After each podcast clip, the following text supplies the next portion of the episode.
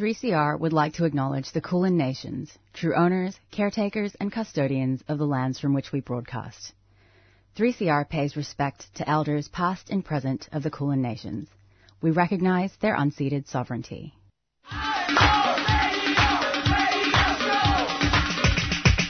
This is 3CR Breakfast. Oh, yeah.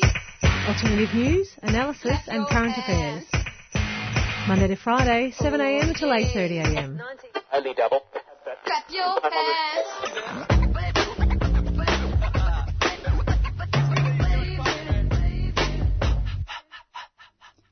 And good morning, listeners. You're listening to 3CR Thursday Morning Breakfast. And in the studio with me this morning is Malika and Priya. Welcome. Yeah, good morning, Carly. Good Morning, Carly.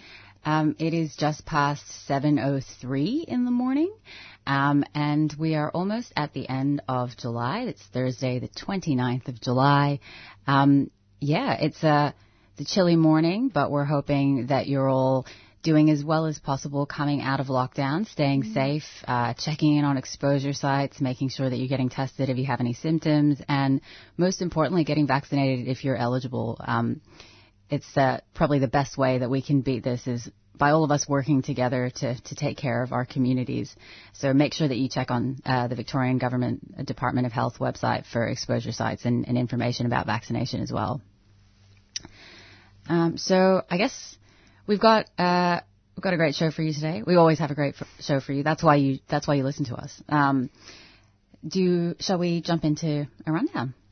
Yeah, sounds good, Priya. All right. So first up, um, we are. Um, I guess we were thinking about all of the incredible uh, skateboarding that's happening at the Olympics. Um, so many young women just crushing it. Um, Thirteen-year-olds getting gold and silver. Sixteen-year-old getting the bronze. Yeah.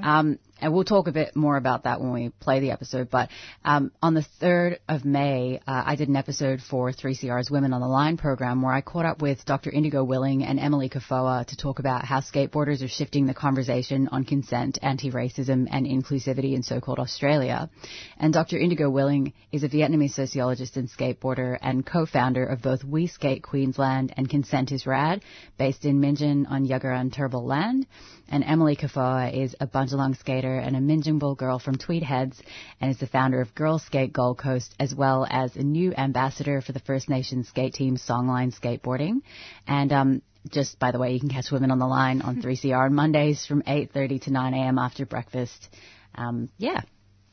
Um, well, they're going to be speaking to Anna Piper Scott, who is a Melbourne-based stand-up comedian, um, a trans woman of remarkable wit and social insight. Anna is a skilled writer and bold performer. Her comedy is incisive, relatable, well-crafted, and flat-out funny. She will be joining us to discuss the slow reopening of the arts in Melbourne and the impact it has had on performers and other workers. Um, and then after that, we're going to be joined by Dr. David Kelly, who's a research fellow at the Center for Urban Research at RMIT and an organizer with the Safe Public Housing Collective. And he's joining us to talk about Safe Public Housing Collective's newly launched map, which plots public housing decline in Victoria. You can find that map and more information about the collective at safepublichousing.com. And this is intended as a community resource, so I hope you get to listen into that interview and then see how you're able to engage with it yourself. And then lastly, Uncle Bobby Nichols is going to um, join us on the show. So he's a proud Yorta Yorta, Dja Dja Wurrung and Wotjobaluk man and a founding member of the Yalinguth Working Group. And he's going to join us to discuss the Yalinguth app, an audio augmented reality experience that connects people to place and history through geolocated soundscapes and stories told by Aboriginal and Torres Strait Islander communities. Yeah, it's um, it's really lovely. We're going to be able to play a couple of little sound bites from the app as well. So we hope you enjoy. Yeah, absolutely. Um, well, we might go to some community service announcements and then, Come back for headlines. yeah, sounds good.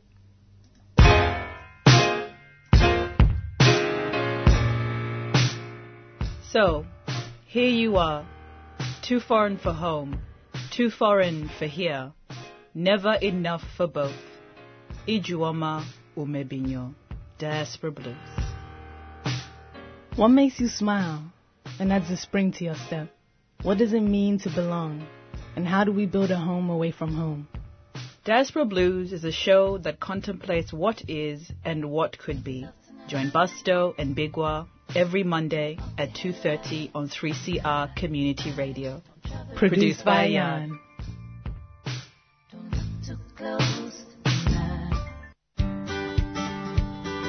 Earth Greetings have been making sustainable beautiful since 2003. Their 100% recycled cards, plastic free stationery, and earth friendly gifts are made in Australia with the lightest possible planetary footprint. Shop online at earthgreetings.com.au or at one of over 500 stockists Australia wide. Earth Greetings is a 3CR supporter. Welcome back. You're listening to 3CR 855 AM, um, and you're joining Priya, Kali, and Malika in the radio this morning. Um, so yeah, we're just going to kick it off with some headlines this morning. Um, firstly, the Northern Territory government has reached a $35 million settlement with young people who claim to have been mistreated while in youth detention in Northern Territory.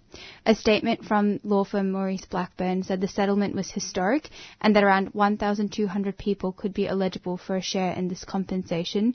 The class action applies to young people who spent time in Northern Territory youth detention centres between 2006 and 2017 and was settled with a denial of liability from the Northern Territory government in May 2021.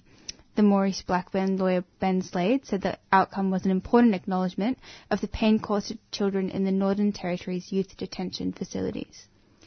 Yeah. Um, next up, uh, we've got some exciting news coming out of Sydney. So if you haven't been following uh, the RAFFWU account on Twitter, um, you can, I guess, hear about it here and read about it on the Guardian. There's a long there's a long read there that really takes you through this case, and this is about the Newtown bookstore Better Read Than Dead. Um, and workers there have engaged in a historic action where they were fighting for their first ever enterprise agreement uh, to secure the most basic provisions, basically safety policies covering bullying, workplace harassment, discrimination, job security rights, um, including conversion from casual to part-time employment protections in case of redundancies, and a living wage of $25 per hour. And they've actually succeeded with this industrial action. Um, so members have unanimously endorsed an in-principle agreement with Better Read Than Dead management, and this happened, I think, a couple of days ago. Um, and basically, it's been a massive success. Um, it's been a landmark agreement with historic conditions in the retail sector, so including those uh, demands from before. There's also uh, a minimum four weeks consultation over major changes, six weeks notice of any redundancy, rights to deployment and severance pay, um, abolition of junior rates, full res- restoration of 100% penalty work, 26 weeks uh, paid parental leave, which is quite massive for uh, the retail sector. So, you know, these conditions as um, as Better Read Than Dead uh, organizing members have mentioned are far superior to any major retail or fast food agreement in Australia, and it really shows what's possible when workers organise in a fighting union and implement direct, unwavering, protected industrial action. Um, they also have a chuffed page where they were raising welfare support for RAFFWU members at Better Read Than Dead, and um, funds are still going towards workers, including those who were sacked for uni- unionising as cases are prosecuted, and any unspent funds will be reserved for welfare support for other members engaged in future industrial industrial action. So you can find that by looking up Welfare Support Fund for RAFFWU members at Better Read Than Dead on Chuffed. And about 250 people have marched to demand answers from New South Wales Police about what happened to a young Aboriginal man who has been missing for 18 days since he allegedly ran from police and went into the Gwydir River. Um, so this young man, um, just letting Aboriginal and Torres Strait Islander listeners know that he is missing. 22 um, Gomeroi man Gordon Copeland, and he's been missing since Saturday, 10th of July, after last being seen by police. Um, hundreds of people, including his extended family and his partner, marched through the main streets of Moree in northwest New South Wales, chanting Resume the Search and Gordon's Life Matters, amid claims he was pursued by police before jumping into the river. Yeah, and um, in some community news as well, um, the the search for uh, Eimable Manakuriza, who's a soul singer from Melbourne, has stretched past a month. This is from a media release that was put out yesterday on the 28th of July um, by you know loved ones who are uh, searching for Eimable. He was last seen at 1:30 p.m. on Wednesday, the 23rd of June, 2021, at Gordon O'Keefe Reserve in Werribee wearing a camo jacket, black pants, a black Converse bag, and high top black sneakers with his hair in a loose ponytail. Um, family and friends have been looking desperately for him, and um, police have been uh, assisting the search now as well, uh, with detectives following up on leads. So if anybody sees him or has any contact with him since Wednesday, the 23rd of June, please call Finding Eimable hotline on 1-800-717-568. That's 1-800-717-568. And if possible, uh, family and friends are asking to respectfully take a photo of the person that you believe to be Eimable for identification purposes. And you can also, um, yeah, find out more information and follow the search on Instagram at, at finding.eimable. That's finding.e-i-m-a-b-l-e. So please keep an eye out, and uh, we're holding uh, his family and loved ones in our thoughts. Yeah, and if any of the stories that we've just shared are distressing, feel free to call Lifeline on 131114. That number for Lifeline is 131114. And now we're going to play a track by Budjerah. So this one is Missing You.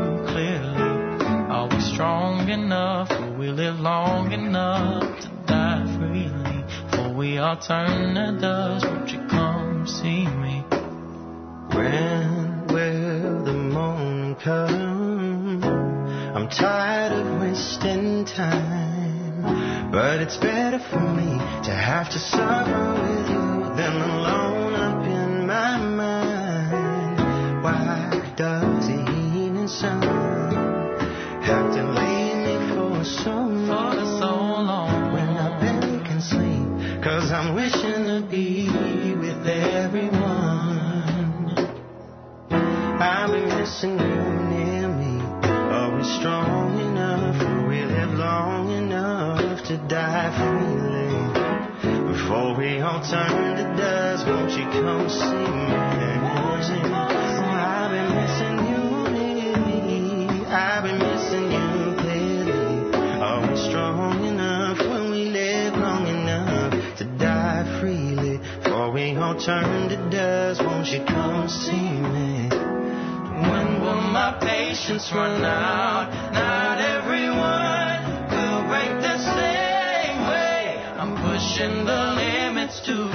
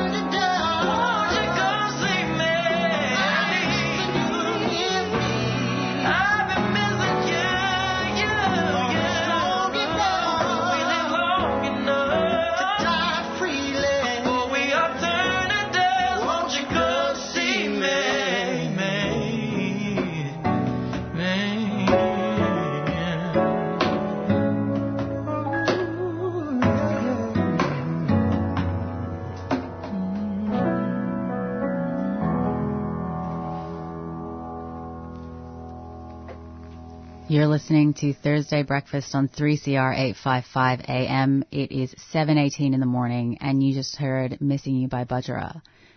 Um, so now we're going to go into a pretty awesome interview that I did on Women on the Line um, on the 3rd of May, and this is about skateboarding. So just to sort of get into that, uh, we wanted, like, the reason we wanted to replay it is because skateboarding is uh, now an Olympic sport. Yeah, yeah. and earlier on in the week, um, Mojimi um, Nishiya, so she's a young Japanese skateboarder. At 13, she won the Olympic title in the women's uh, street skateboarding competition. And also, the silver medalist was also a young 13 year old. Yeah, um, Rayssa as- Leal. as well as um, yeah, another young 16 year old won bronze. And so, yeah, I don't know. It's actually been not that I think any of us at 3CR Thursday Breakfast are particularly watching the Olympics or support the Olympics, um, but yeah, just the fact that all of these young women are really like shredding it up um, has been incredible. It's so it's so awesome, and especially like it made me think of the interview um, with Dr. Indigo Willing and Emily Kafoa that we're going to play part of next because um, they really talked about how skateboarders are starting to shift this conversation on consent and anti-racism and inclusivity within skate communities. Um, so it is really awesome to be able to think about that in the context of skateboarding now having a platform at the Olympics and the sorts of conversations that can now be made, um, I guess, even more possible um, off the back of the awesome community organizing work that a lot of skateboarders are doing already. And also, just um, wanted to say it's a pretty uh, stark contrast to the men's street podium where the youngest uh, gold medal, or the the gold medalist was also Japanese Yuto Horigome, um, and the youngest was 20 years old that that medaled there. But everyone. Um, was in their teens in um, in the women's street skateboarding. It just shows the amazing things that um, yeah young women are doing in the skateboarding world. Um, so without further ado, let's go to that interview. Speaking with Dr. Indigo Willing, she, her, who's a Vietnamese sociologist and skateboarder and a co-founder of We Skate Queensland and also a co-founder of Consent is Rad. And she's based in Meanjin on Yuggera and Turrbal land. And we're also joined by Emily Kafoa, who's a Bundjalung sta- skater, Minjungbal girl from Tweed Heads, founder of Girl Skate Gold Coast, and she's the only female member of the Songline skate team where she is a new ambassador. So, Emily and Indigo, thanks so much for joining me. Thank you. Thank you. So, I thought we could kick it off um, with both of you self introducing um, a little bit more. So, maybe we can go into who you are and maybe your favorite thing about skateboarding. Uh, Emily, do you want to start? Um, alright, I'm Emily. I'm the founder of Girl Skate Gold Coast. The thing I love about skateboarding is that you don't get judged and I've literally like, skateboarding is just the best thing ever. It's literally saved my life. Like, I suffer from, um, depression and anxiety and stuff like that. So, yeah, skateboarding saved my life. And I've met some of the best people. Indigo is one of them. And yeah, it's just, it's the best. Yeah, I love that. Um, and Indigo? Yeah, so I totally love skateboarding. It makes no sense why I would love skateboarding because I started when I was a um, 41 year old mum and the scene is just so accepting that you can do that. You can literally just walk in and as long as you give it a go, you'll find great friends, second family, often a, you know, surrogate family for you in skateboarding. And I have done a number of events with Emily and Girl Skate Gold Coast. We uh, collaborate quite a bit. So with We Skate Queensland, uh, which was originally Girl Skate Brisbane, and we've expanded that to be more inclusive. We're going to do an event, an art event soon, uh, concentrating on just not complying and being rebels and just being yourself, and encouraging the LGBTIQ uh, community and youth just to really change the way that skateboarding, all the stereotypes, and just making it a safe space and a you know really bad culture. Yeah, that's awesome. And I think, you know, that sort of approach really structures what we're going to talk about today and the sort of pushing, pushing boundaries and increasing inclusivity, um, in, in skate culture.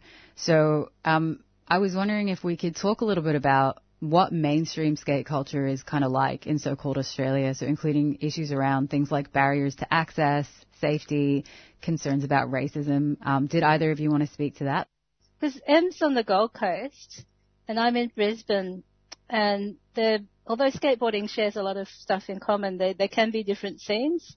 So um, in Brisbane, it's um, a, a, very macho culture.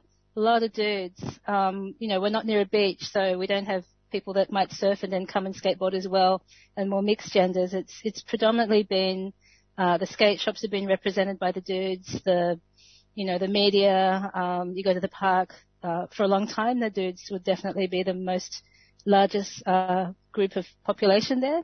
And it's not it's not Melbourne and Sydney where it's you know sort of um, I know a bit more sort of I don't know got hipsters or something. It's just, it's pretty real here and it's great. But I think in in my scene anyway, the the mainstream culture there hasn't had an understanding or had much space, not not unwillingly, but it just hasn't had much presence by any other genders but the dudes. So yeah, it's been it's been interesting, and it's it's quickly changing now because of social media. It's pretty easy to put something on Instagram or Facebook and get a whole bunch of people to come down and try skateboarding now. But in the past, really, you had to, you know, you had to be pretty tough and you had to, yeah, hold your own a bit in skateboarding here. But everyone was very lovely. Yeah. So the mainstream culture, yeah, definitely, um, sort of, you know, yeah, as you'd expect in Thrasher magazine and that kind of thing. What you, Em? Yeah, I agree with you with like um, Gold Coast and Brisbane. It's definitely a different um, like skateboarding. We're all a big family, but like what you said, you know, it's a different kind of scene. It's more macho, definitely in Brisbane. It's changing a lot though. I remember like, cause I've skated since I was like probably about eight.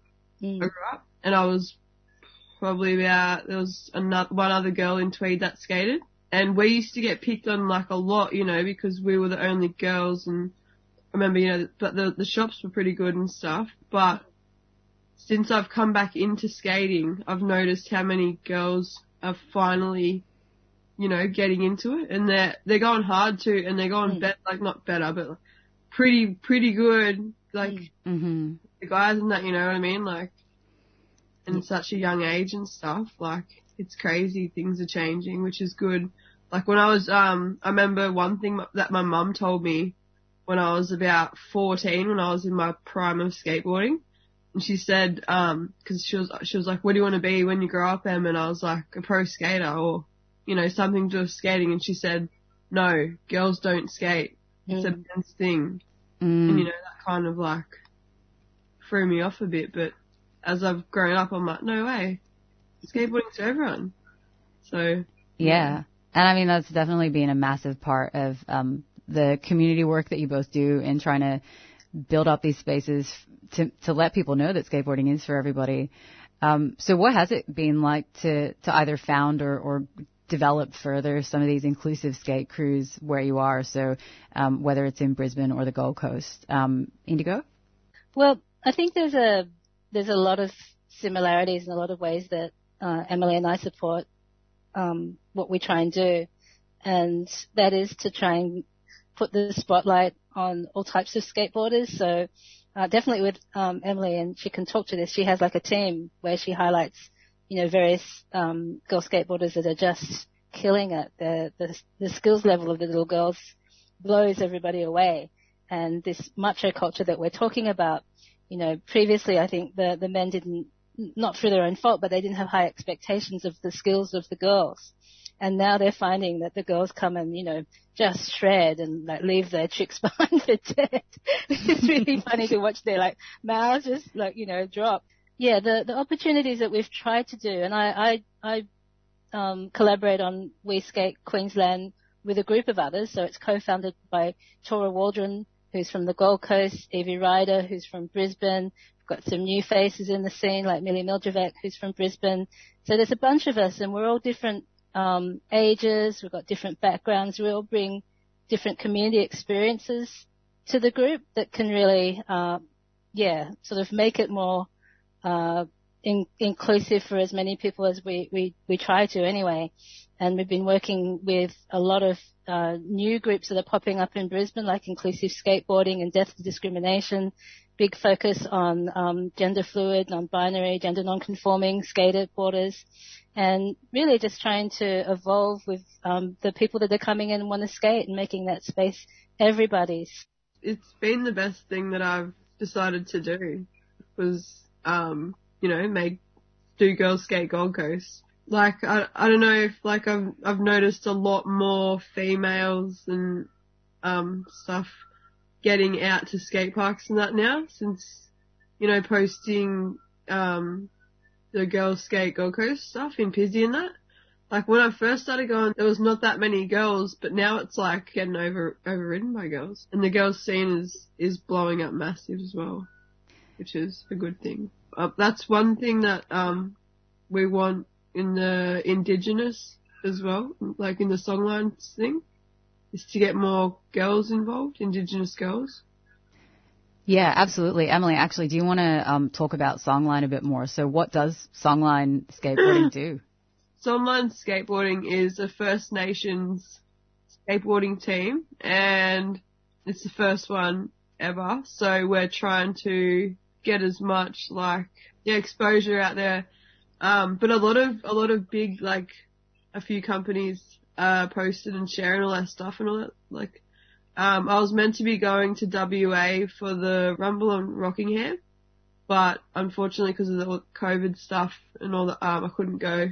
But I'll be going to the next one. But this this one at um in WA they'll be having a a pretty big turnout for the Indigenous skaters, which yeah, it'll be good to see and we want to focus on, um, you know, giving back to community as well because we want to go out to remote where, you know, they don't have the access to things that we do, like, um, skateboards and all that kind of stuff. So me and Josh Werribone, who's, he's the founder of Songline Skate Team, we want to like get as many skateboards and all that kind of stuff and go out remote and just give them to the young kids and because we've got um, another friend out there. He runs Spinifex. Yeah, Spinifex Skate. Yeah. Yeah. So um, and he's got ramps and stuff out there. So yeah, that's our plan to go do that and give back to community and see how we go from there. Yeah, awesome. And I guess speaking about building positive space. Indigo, um, could you tell us a bit about where the anti-racism and consent work that you're doing intersects um, with skateboarding and your participation in skate culture? Sure. So the great thing about skateboarding, both for uh, Emily and me, is that it's fun. So like the world's pretty sometimes, and you know you want to change that, make it really welcoming. But the work is really heavy. You know, doing that kind of anti-racism work uh, against sexual violence can be really stressful and heavy, right? So through skateboarding, um, it allows us to do what we love and have fun and share a positive message at the same time. So um, with the anti-racism stuff, uh, Skateistan, it's an overseas group, have reached out and they're going to be doing some anti-racism work with us. Um, and other groups, other skateboarding groups as well, looking at how, you know, it's not just inclusion of like saying having a team member, you know, or, or three team members that, you know, um, aren't just white, cis, bro, heterosexual dudes, but like, you know, who's behind the scenes? So with Girls Skate, Gold Coast and We Skate Queensland, you know, the people that are running it, the volunteers, the people that are filming, the people that are being filmed, you know, a lot of diversity there. And I think that's the true anti-racism work as well, rather than just, you know, for a moment having a poster and having throwing in some, you know, diverse people. Uh, we're trying to like change everything around. Um, and, you know, uh, create the spaces rather than just, you know, being invited to the spaces and having five minutes there and then getting pushed aside when everyone's had their moment to, you know, look diverse and stuff. So, yeah, really, um, sort of changing the way that skateboarder has, skateboarding has been built to concurrently exist beside the traditional or the most dominant culture, which has been, you know, um, not not that that diverse at all. Always open. It's a punk culture. It's like a do-it-yourself culture. It's welcoming. It's got all these things going for it. But you know, in terms of allyship, this is something we're all learning all the time. So just trying to create those sort of spaces. So um, with something like consent is rad, um, it would have been very easy for us just to target men and you know um, only have say you know one particular gender pointed out or one particular gender represented. But what we've tried to do is, um, you know, really get a say from everybody that skateboards, like, you know, what does your community want to say?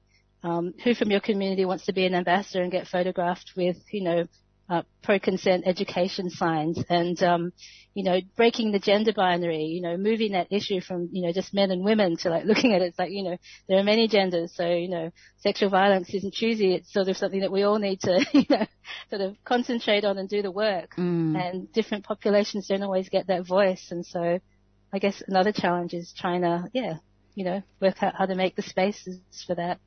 So Yeah. just making it up as we go along, which is skateboarding.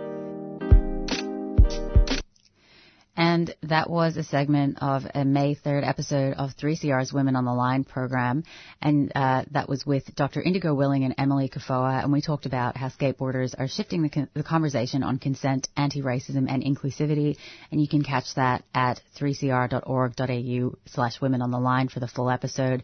And just wanted to mention as well, speaking of breaking past the gender binary, um, that skateboarder for the United States, uh, Alana Smith, was the first openly non-binary person to, commu- uh, to compete for the United States in the Olympics, and they were in the skateboarding category as well. So that's pretty awesome to hear.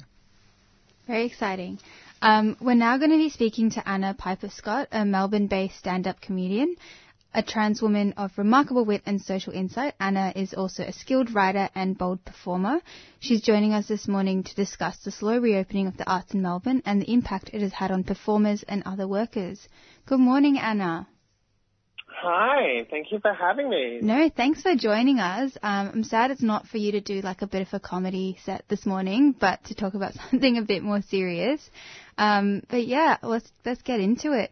Um, in basically in June last year, the federal government proudly announced their 250 million dollar arts and entertainment package. However, by October, only a fifth of it had been spent, leaving many people in the arts sector feeling quite confused and frustrated. Whilst there was a further expansion of this funding, it wasn't nearly enough to needed to support the industry, which had been hard hit by the pandemic. What are your thoughts on the rollout of this package? Well, I think one of the biggest flaws of the package to start with is that it is targeted entirely at large organisations.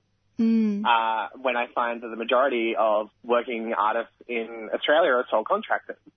Uh, they're running their own small businesses. Most of the artists I know that I work with are operating uh, under their own ABN Yeah. uh, as a small business, and then all of these packages are targeted towards large organisations like Opera Australia and NIDA and stuff like that, uh, which are definitely deserving of funding, but it's not in any way targeting the people who are most impacted by these snap lockdowns. Mm. You know, uh, most of the people who uh, impact the people who are performing odd gigs here and there, putting on independent productions as independent producers, which I also do. I'm not just a, a stand-up comedian. I also book shows at theatres and book lineups. I pay other performers, and I do that entirely through self-funding. And none of these packages are available to a performer like me.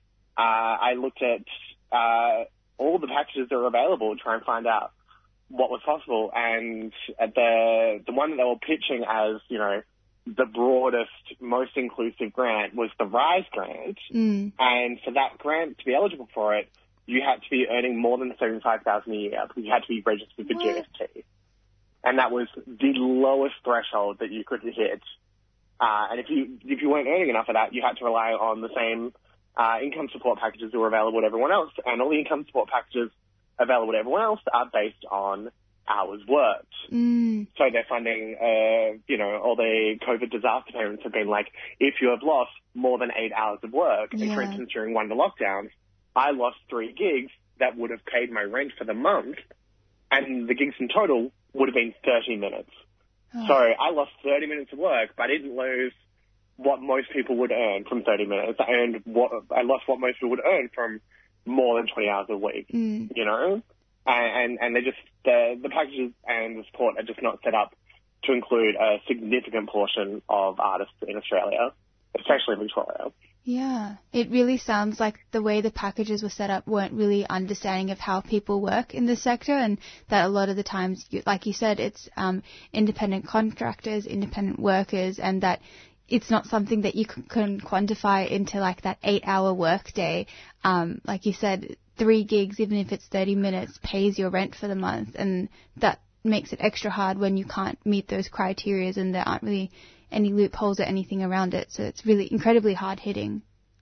And yeah, and on, top of that, most of the grants were targeted towards long-term projects. Mm. So, uh, trying to set up festivals, trying to set up tours, stuff like that, which is again vital, important work that needs to happen, but it misses a fundamental hole, which is kind of like most of the people that are being damaged by the lockdowns are the people who've lost income Mm. for that week, for that fortnight, for however long the lockdown is, and then the subsequent lifting of restrictions after. Mm. Because that's the other thing that no one really seems to talk about when they talk about lockdown. Yeah. For most industries, it's like you're not working during this lockdown or you're working from home, then the lockdown lifts and you go back to work. Yeah. Whereas for, you know, if you're in a theatre that's larger than 100 seats in Victoria, you're still kind of in lockdown right now. Yeah. You know, the Cursed Child right now is not going back up, and that is a massive production that Mm. pays a lot of people, and they can't open because of venue restrictions. Yeah. You know, so Yeah. their lockdown is a lot longer than it is for everyone else's, and the support packages should reflect that. That's lost income for potentially up to two months, three Mm. months in some cases, before they are earning what they would be earning in normal time. Mm, that's so true. And I think you make a really important point flagging that for a lot of industries, lockdown and loss of income is for that whatever many week or months period. But for the arts, it's something that just keeps going on and it's, it almost feels indefinite and there's a lot of uncertainty around um, what's kind of going on. And that kind of leads me to my next question. Um, like, like it's, it's no secret that the reopening of the arts has been slow and extremely challenging post-pandemic. In a recent post on Twitter, you highlighted the differences in the reopening of sports versus the arts, um, especially um, in light of the most recent lockdown outbreaks in Melbourne, which were connected to a major sporting event. Um, Guy Sebastian also shared similar sentiments in a recent interview, um, sharing, and I quote, For some reason, the arts industry hasn't been treated like a normal industry. During this pandemic, people in the arts have been made to feel like our jobs aren't real jobs. They're not worth considering our industry as something worth taking a risk on. What do you think is kind of going on here? Yeah, well, I mean, I'm I'm finding that frustrating as well, and I think uh, most artists I know are finding that very frustrating. That art's being ignored, and I think a lot of people treat arts as though it's a frivolous hobby. That it's just a bunch of you know performance artists, poets doing you know ridiculous navel gazing, you know, I'm farting to my hat or something like that. Like it's just Mm. uh, and, and arts, depending on which measures you use, uh, the most recent report that was in the Guardian Yeah. put it as uh, 17 billion in uh, as, as, as of the GDP comes from the arts. There's a report from 2017 that actually puts that figure as high as 111 billion dollars Mm. coming from the arts, and that that number is six percent of the GDP. And both figures are much higher than sports. Sports is a $14 billion industry. The number of times that I will watch a press conference about a lockdown and the big question after what the restrictions are for this lockdown is what's happening with the AFL this time around? know. Where are the teams going? All that. And AFL is important. I don't want to disregard the AFL. AFL is an important part of Australian culture, important part of the community, and it is a significant industry. But why those questions not happening for an industry that is literally 17 times as large as the AFL, AFL Mm. at its smallest, potentially 111 times as large as the AFL. Mm. You know, uh, the because the other thing I saw recently was that um, let's see if I can find that figure that um, the we sold more tickets uh, in 2016. This is the last most recent figures I can find but there was more attendance for the arts, for live arts performances, than for the AFL, NRL, soccer, Super Rugby, cricket, and NBL combined. Whoa. Like, people show up for the arts, especially in Victoria. Victoria, in all these reports, is massively overrepresented mm. compared to other states. The arts industry is based here. So anytime we get locked down, it hits the Australian arts industry harder than it does anywhere else.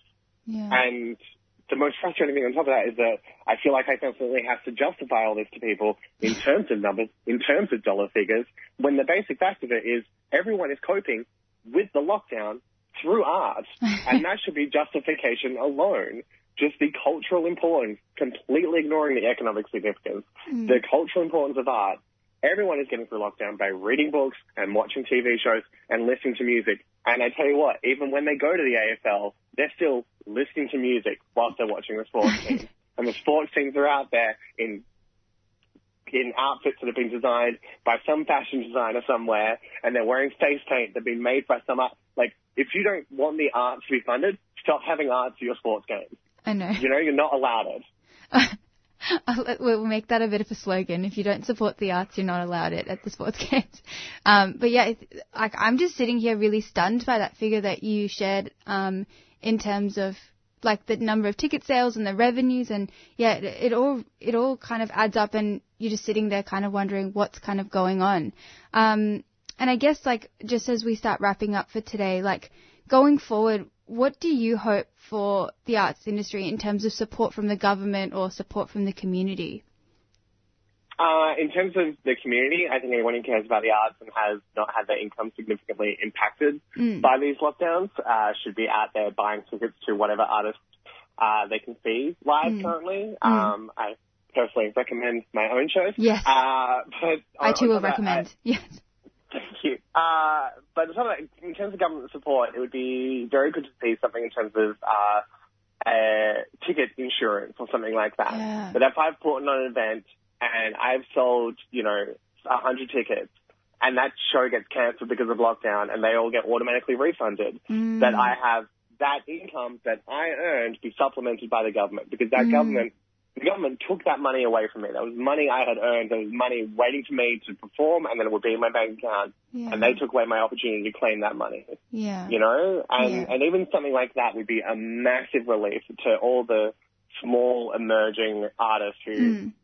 form like not not just the the current like groundswell in the art scene, but also the future backbone of the industry Yeah. because if without government support, all these emerging artists and producers are going to be the ones that be like, the arts are too hard, you can't sustain yourself, I'm going to go get a job elsewhere, Mm. and there will be no future generation Mm. in arts, and the arts industry is going to become either old, uh, aging people who are starting to lack their vision and have Mm. just calcified in the industry, or it's going to be rich private school kids who have Yeah. the trust fund to live off whilst they explore a career in the arts without having to worry about earning money while they do it. Yeah, that that's uh, those are all such incredible points, and you're right. Like this, the, we'll probably be seeing the impacts of this pandemic on the arts um, industry for like years to come, clearly. And yeah, thank you so much for joining in today and kind of sharing that information and knowledge and wisdom with us today, Anna. And for people um, that want to check out Anna, you can follow her on Anna Piper Scott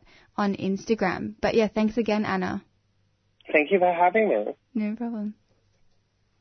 Um, and you're listening to 3CR um, Thursday Morning Breakfast. We just heard from Anna Piper Scott, a Melbourne based stand up comedian who joined us to speak about the slow reopening of the arts and the impact it has had on performers and other workers. The Black Lives Matter movement is not going away here or overseas. It gives me hope seeing the numbers of people that turn out to these Invasion Day demonstrations in Melbourne. It gives me the understanding that we will win, folks. We will succeed. Subscribe to 3CR in 2021. Feed Radical Radio. Subscribe today. Go to 3cr.org.au forward slash subscribe or call the station on 94198377.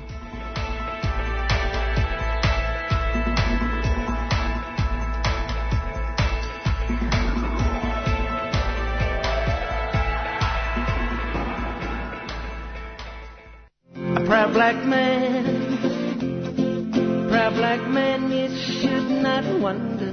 Strong spirit, First Nations issues. Families, people, and stories from a First Nations perspective. Mondays at 1pm on 3CR. Proud black man, black man, should not wonder. You're listening to Thursday Morning Breakfast on 3CR 855 AM. Um, just wanted to riff back off Anna Piper Scott before. Some people do want to go out and see people fart into a hat, and that's still the arts, and it's fine, and it's great, and we should support the arts. So follow Anna Piper Scott on Twitter and Instagram to keep um, updated and buy tickets to her shows. Um, so now we are joined by Dr. David Kelly, who's a research fellow at the Center for Urban Research at RMIT and an organizer at the Save Public Housing Collective, who joins us to talk about Save Public Housing Collective's newly launched map, which plots public housing decline in Victoria. So, David, thanks so much for uh, joining us today. Hi, Priya. Thanks for having me on. Yeah, no worries. Um, so we've had you on uh, previously, and also uh, Professor Libby Porter to talk about public housing decline in Victoria, and also the big housing build uh, in Victoria as well. And um, I was wondering if we could start off by talking about how Save Public Housing uh, Collective's project to map public housing in decline in the state came about, and the purpose of doing this kind of mapping.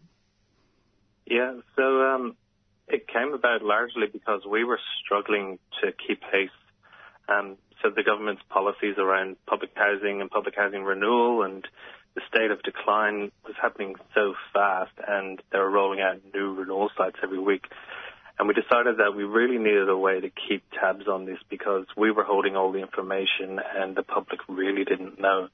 Um, so we found that we were the only ones keeping t- tally and the government itself was losing track of how many renewal sites it had. Um, so really that gave us the impetus to create a map and we decided that what our role could be here is as continuity editors for what the government was doing, um, where they were doing it, how long this has been going on, and just to map the kind of the blow up in the scale in the in recent years. Um, and part of the, another reason why was we wanted to start archiving what the experiences of people actually was. So displaced people, when they're displaced, they're really hard to find again, um, and their experiences were being lost. So what we wanted to do was tie their experiences to the places where they were displaced from, and say this is the human toll of these sorts of policies. Um, and we also wanted to leave a legacy for other groups. So as is the nature with um, various community grassroots campaigns or groups, they come and they go. And what we wanted to do was leave something so that if we ended up um, taking that fate, that someone else could pick up the tool and use it and build upon it and tap into it. So that was kind of our driving force for creating the map.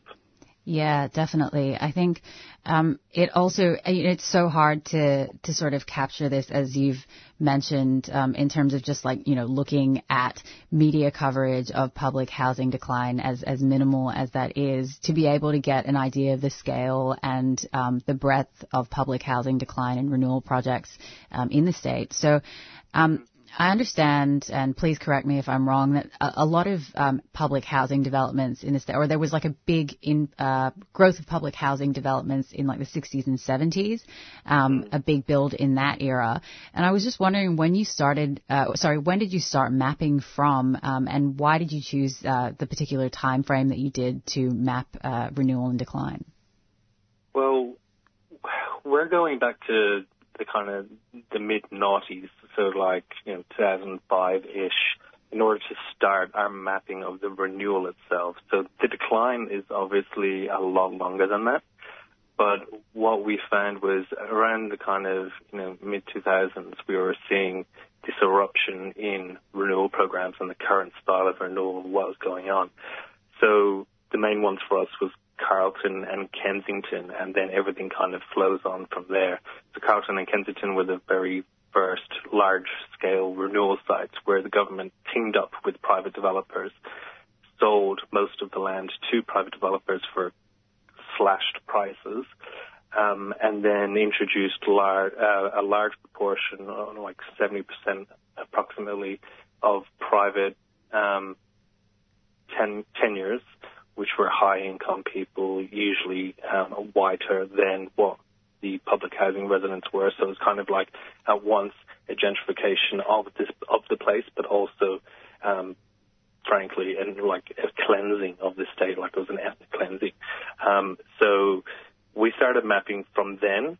Um, so Carlton, Kensington, and then just started kind of like saying, all right, well, what other ones have erupted since then? What has come about? And you had things like the public housing renewal program, but then you also had quiet developments happening off to the side where the government was just basically going in, demolishing an estate, and then just handing the whole thing over to the private sector. Um, so yeah, so that's when we started mapping those um, those renewal sites, and we characterize them in different. Um, so we have different categories on the map, and so we have the, the predominant one is estates that are demolished, um, and the reason why there's so many of them is that they've been knocked down and nothing's been rebuilt. So these all kind of came about in 2017-ish um, for the public housing renewal program. And in the four, four and a half years since then, not one dwelling has been commenced. So like no builds have been commenced on any of them sites. So they're just demolished and nothing's happening. They're just sitting there like an empty site. Mm. And then we have um, demolition in project in, in progress. So um, these are sites that have started de- demolition, um, but they might be halted due to contamination. So North Melbourne, Northcote, um, Gronn Place, and Brunswick, those sorts of estates sat there in a half decaying, half ruined state for for better part of a year two years. Um, and then demolition imminent is another category that we have, and this is when residents are displaced and the sites just sit empty. So we have, um, you know, like a lot of the estates really were just cleared out of all their inhabitants, and that's the, that's the fastest phase of our renewal program is where they clear out the residents, and then they just let the sites sit there empty. Um, threatened, demolition threatened. So this is when a redevelopment is announced, and then the government move into a consultation phase.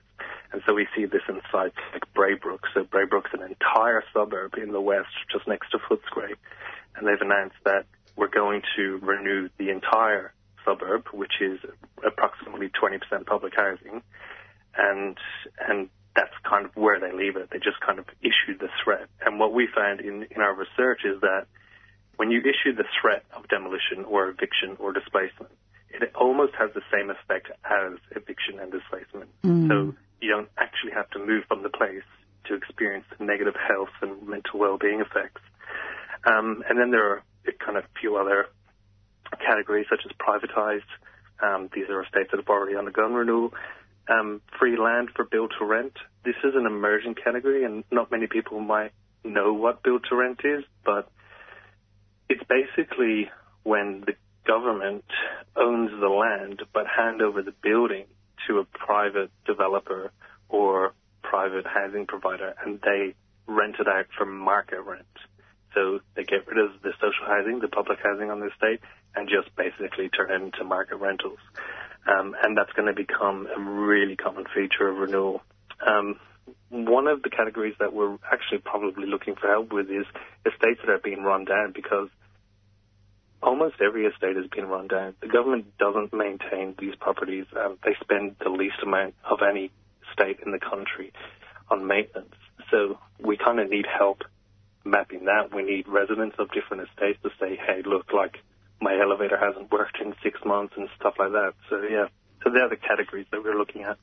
Yeah, thank you for going through them because I think um, it also shows, I guess, in granular detail the different processes by which people are, uh, you know, both actively and also passively um, forced to uh, or, or, forcibly displaced from uh, from public housing. And um, I think what you said about the the threat of um, the threat of eviction or renewal um, is is a really important one that I think um, doesn't really get captured. The the idea that even just by issuing uh, a notice saying that there will be renewal in that area, um, you've already you know, basically told people that they're they're sitting on a ticking time bomb. And of course, you know, if if, if they move out of the area, that's probably going to be captured as you know voluntary movement um, rather than being forcibly displaced. But you know, as yeah. you know, that's very different um, in practice.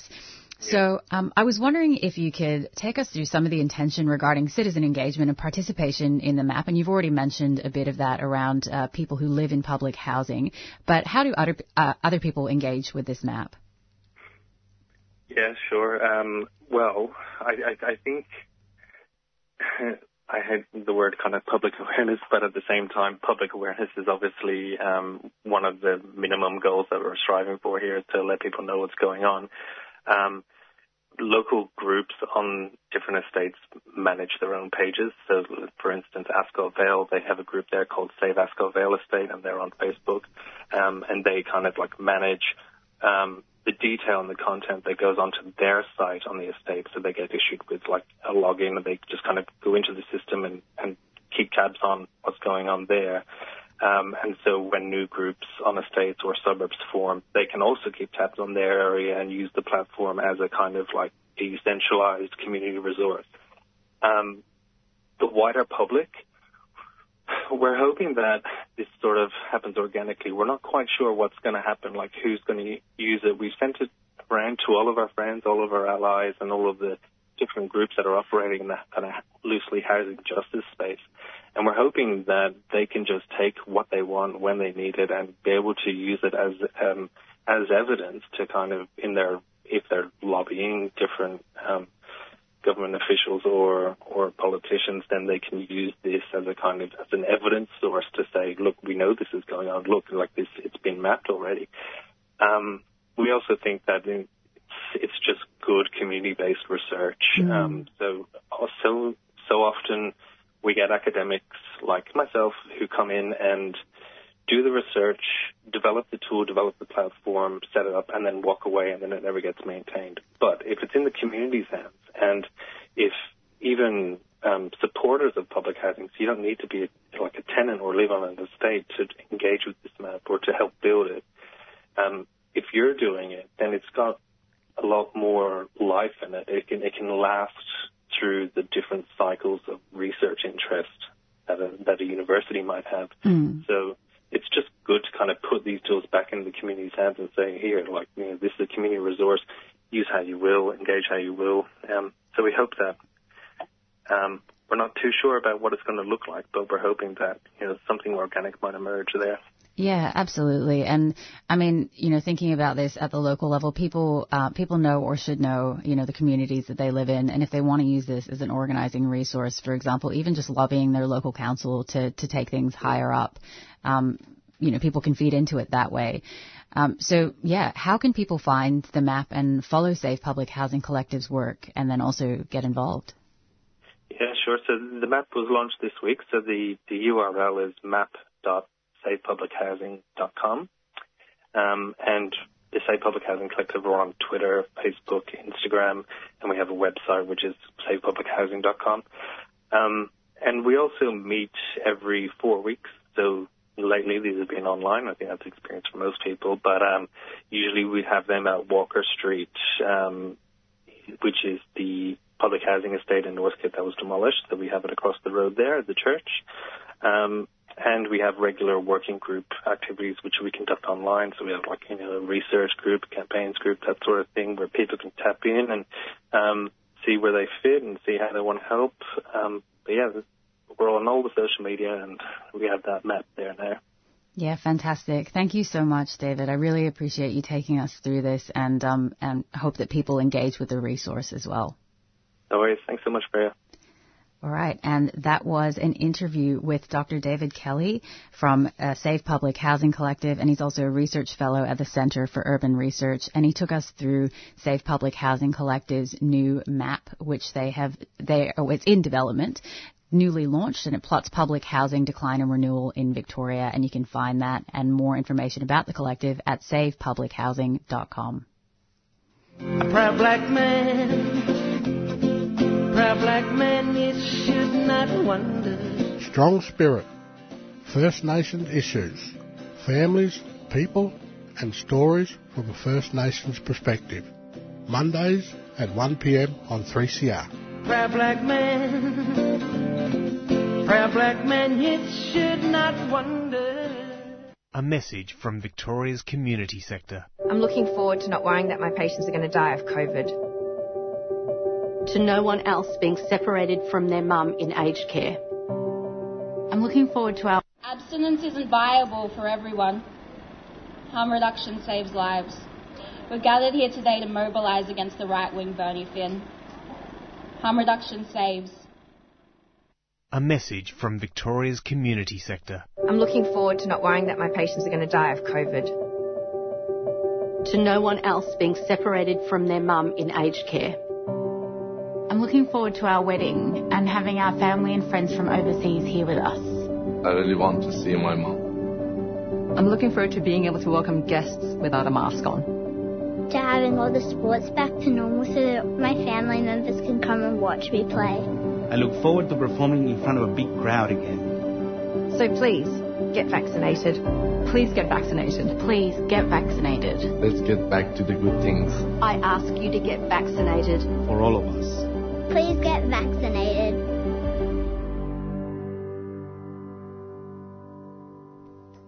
A message from Victoria's community sector. A 3CR supporter. You're listening to 3CR Thursday Morning Breakfast, 855 AM. And now joining us on the line is Uncle Bobby Nichols, and he joins us to discuss the Yalinguth app, an audio augmented reality experience that connects people to place and history through geolocated soundscapes and stories told by Aboriginal and Torres Strait Islander communities. Welcome, Uncle Bobby. Thanks so much for joining us. Thank you very much. So, can you start off by um, telling us a little bit about yourself? Well, uh, my name is Bobby Nichols. Uh, I'm currently on Yorta Yorta country, which is in Shepparton, but I'm also a traditional owner uh, for Dja Dja Wurrung, which is in Bendigo, Wotjobaluk, which is in Ocean Timbula, and I'm also uh, Barapa Barappa, which is in Terrain, uh, northwest of Victoria. And this morning, um, you are going to be talking a little bit more about the Yalinguth app, and you're also one of the founding members of the Yalinguth Working Group. So, can you tell us a little bit more about what this project is and how it started? Yes, not a problem, but I'd like to also just give a current update on the launch of the app. Um, mm-hmm. Yalinguth uh, launched an event with the community and the wider public needed to be, needed to be postponed due to the lockdown but that has not stopped us. As of the 23rd, uh, 23rd of uh, July, uh, you can preview the uh, app in a few different ways until we can reschedule the launch event and celebrations. Um, what is Yalinguth? Uh, is a Wurrung language. Yalinguth means yesterday. The Yalinguth app is an audio audio system reality experiences that connects people to places, history through geo-located uh, landscape, sorry, landscapes and stories told by Aboriginal and Torres Strait Islander community in keeping with oral traditions. And to minimise the uh, screen, Yalinguth is expressed entirely through sound. The overall premises of Yalinguth is guided by the words of elders that we need to go back to to go forwards. The first site of Yalinguth is in Gertrude Street and is an important meeting home to the rights movement where all community controlled organisations began. Fantastic. And we might play um, a little excerpt now of one of the stories that um, have been collected for Yalinguth.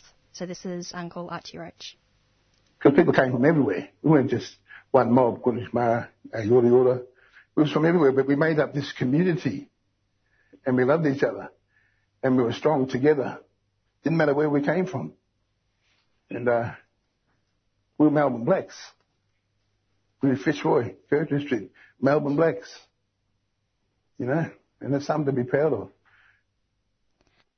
Um, and so, yeah, can you tell us a little bit about the process um, of collecting stories from Aboriginal young people who've been trained in audio recording, interviewing, and editing, um, and also some of the stories that elders have shared for the app? Can you talk a little bit about this process? Yes. Um, look, uh, um, firstly, uh, I'd like to uh, say thanks to uh, to the working group, uh, which is Rio Ellis, Denise McGuinness, Colin Hunter, um, Robbie Bundle, and, including myself, and also Pip and Zoe. I'd also like to say thanks to Charcoal Lane, Charcoal Lane Restaurant, pardon me, which uh, which uh, arranged for our young people, uh, Aboriginal uh, uh, youth, to, uh, to participate in this uh, particular project. And one of the things that I got out of this, as well as the young people, was is that it was like going back to school again. Um, when we first met, we sat in a circle and we introduced ourselves. But one of the things that came out of that, out of that circle of of talking was that we didn't know that uh, there was a close relate, relationship to uh, to not only myself but also to the younger people as well too.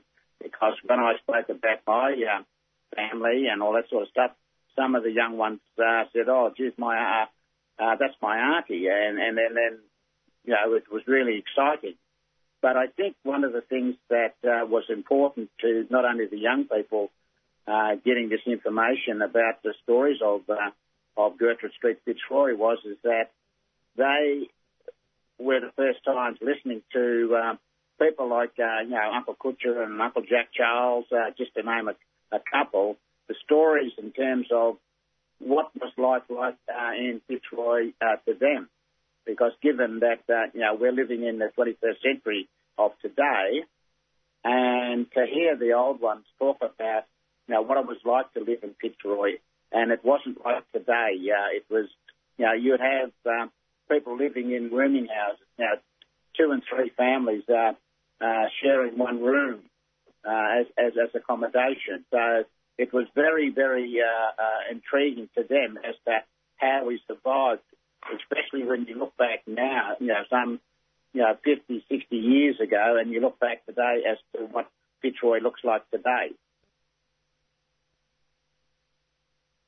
Yeah, absolutely. And I mean, you yourself have also worked for many years in community run organisations such as the Aborigines Advancement League and the Victorian Aboriginal Childcare Agency and the Aboriginal Housing Board of Victoria, Yep. um, which all did start in Fitzroy. Um, That's- yeah. That's, yeah, that's correct. I mean, when we look back, um, you know, like uh, uh, our Aboriginal organisations have since relocated to other areas of of uh, Melbourne metropolitan, but most of the organisations, like the Victorian Aboriginal Childcare Agency, was in um, Brunswick Street, Fitzroy. Same as with the Victorian Aboriginal Legal Service. Um, same as with the Aboriginal Housing Board, uh, which was in Gertrude Street. Um, uh, then you looked at the Victorian Aboriginal Health Service. They, they started off, and that's one of the oldest organisations uh, outside of the uh, uh, the Aborigines Advancement League, which is in Thornbury, and they were the the meeting points of when Aboriginal people, not only who lived in Melbourne uh, and uh, Fitzroy, but also for people coming from other parts of the, the, the country as well. Because uh, one of the, uh, I suppose, sites that uh, a lot of Aboriginal people gathered was uh, the Builders Arms Hotel in the corner of Gertrude Street and uh, Gore Street. And that was a, uh, a meeting place where people socialised, people who went there to find, uh, if they came from Sydney or to, from Queensland, uh, you know, South Australia, Western Australia, Tasmania, that was the first place that they'd head to because they knew that if they were looking for someone, someone there would know them. And I remember the uh, the story that uh, Archie Roach uh, told us that when he came back from uh, Sydney, uh, he made his way back into um, Melbourne, uh, into Fitzroy, and he uh, he was standing outside talking to some Aboriginal people, and um, and this lady walked outside and uh, and she said, "I know you. You're my brother," and that's how um, um, Archie found uh, uh, Alma and uh, Myrtle, uh, two of his sisters, who he hadn't seen for you know for years uh, since he was uh, taken away.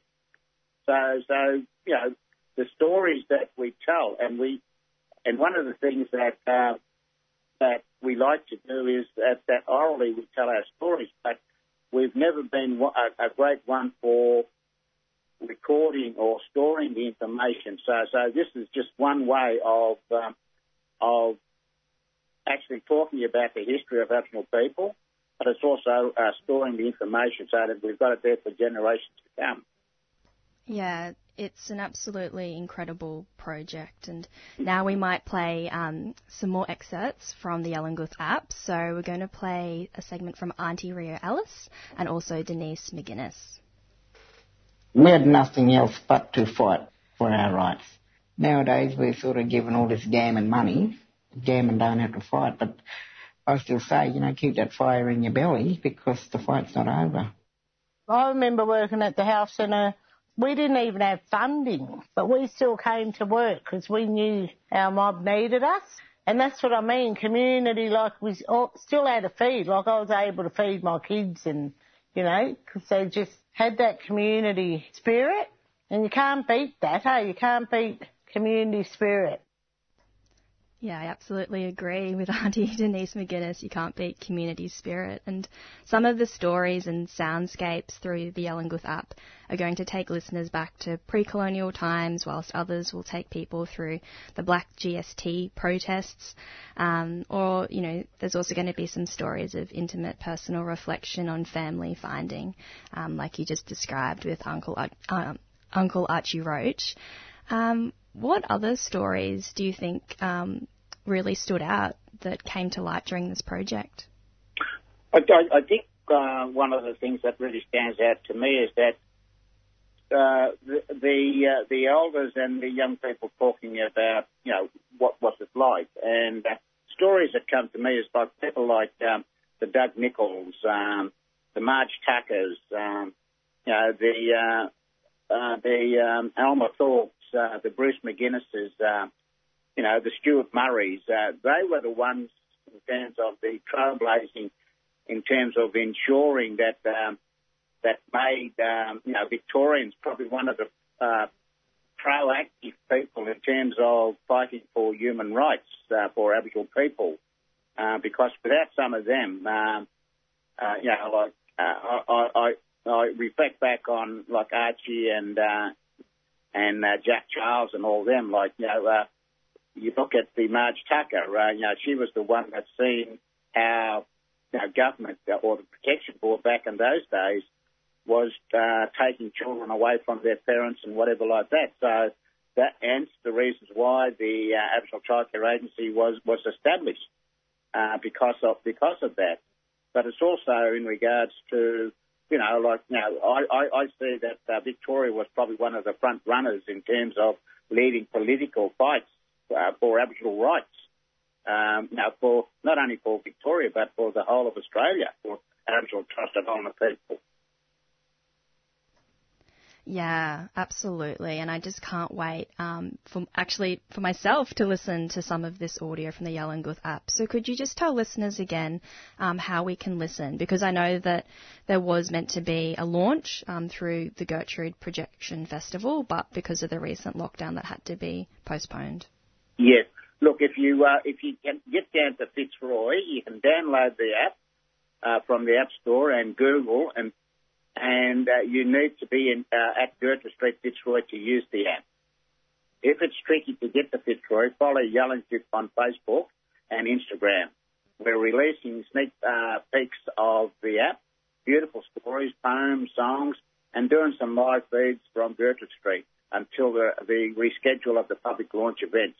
So basically, uh, on you can go to our website www yalinguth.com.au or Facebook uh, slash uh, or Instagram uh, at Yalinguth.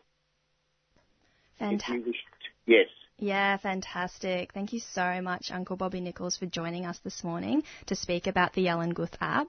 And I think we're going to leave listeners with a poem recited by John Harding um, called Auntie Gertie. So thanks yeah. so much. Thank you very much. I heard an ABC TV reporter describe my hood as having a Chicago-like atmosphere when I was younger. What does that even mean? What does it conjure, this comment that comes from a place of fear? This man in his bad 80s suit had never witnessed what I have seen play out. Thus his news bite to sum up the result of hundred thousand years of love.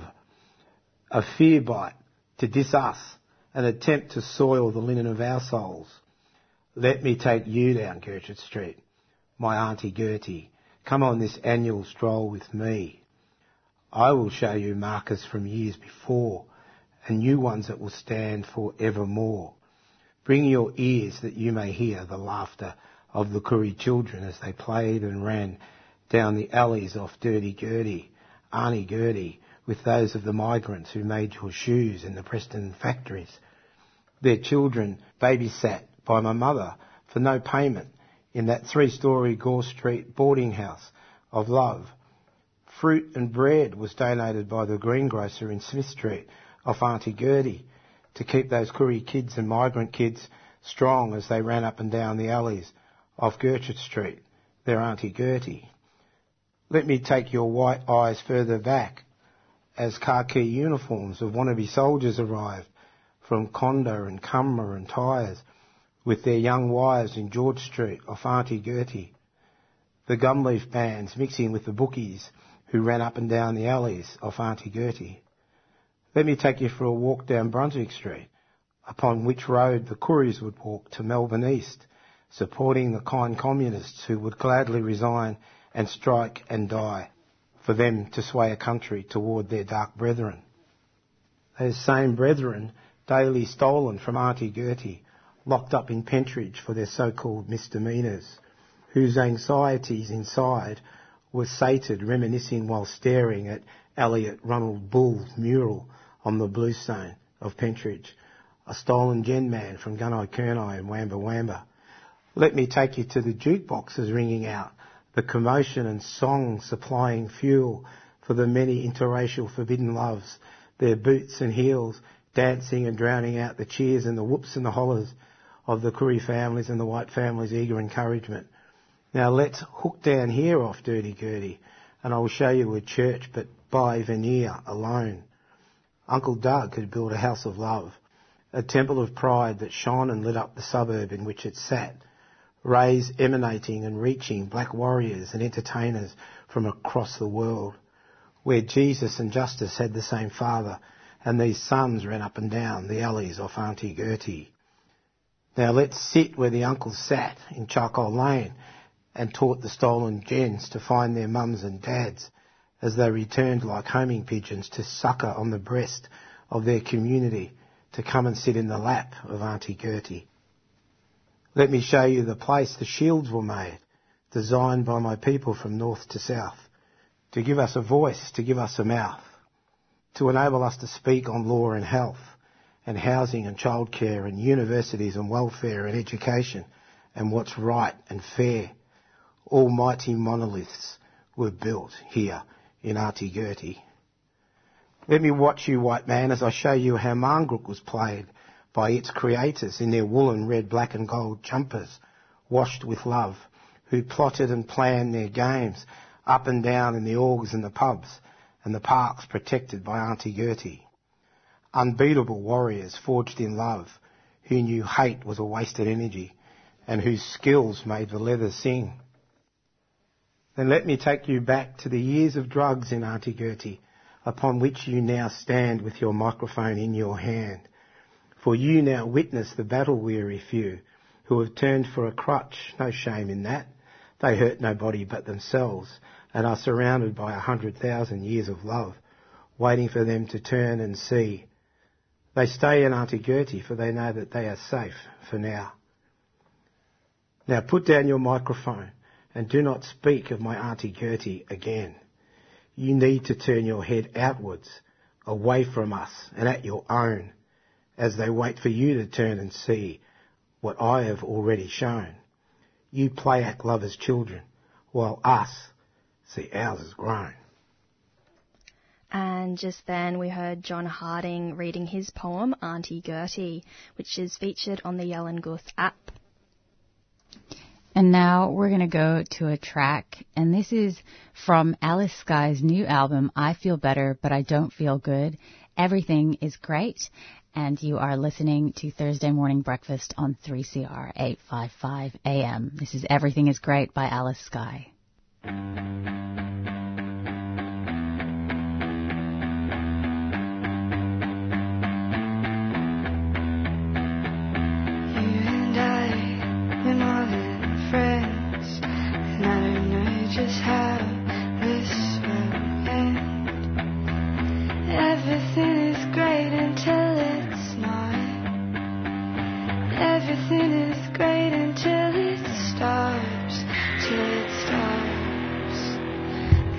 not you, it's someone else you see.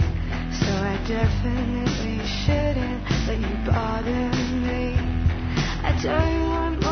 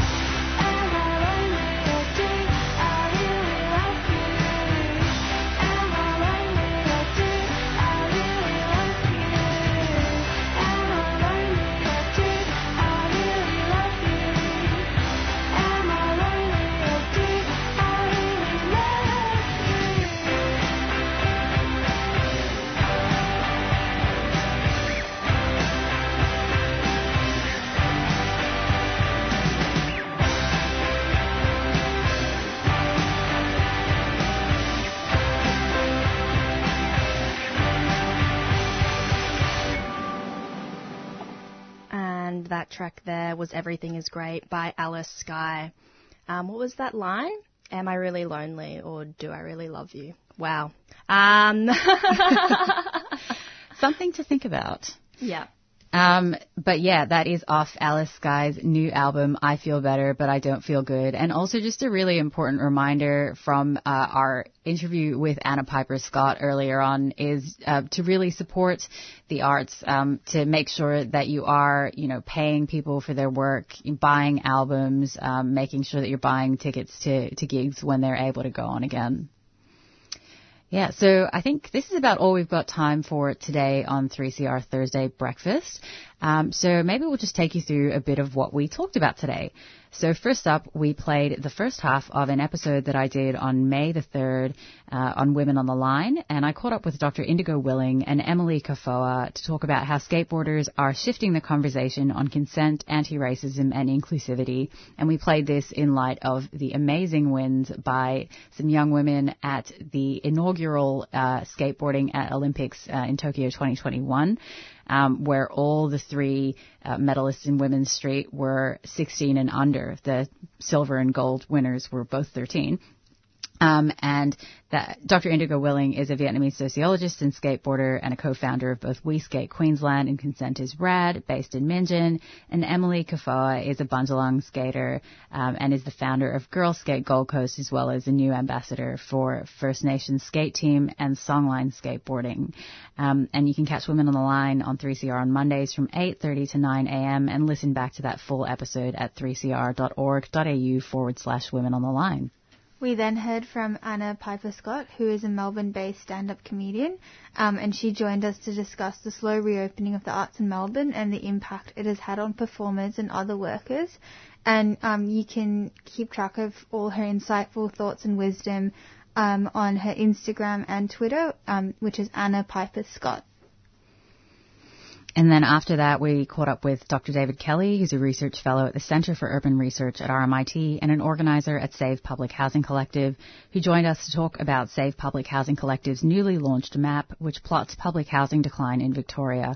And you can find that and more information about the collective at savepublichousing.com. And then lastly, um, I spoke with Uncle Bobby Nichols, who is a proud Yorta Yorta, Wurrung and Wotjobaluk man and he's a founding member of the Yalinguth Working Group.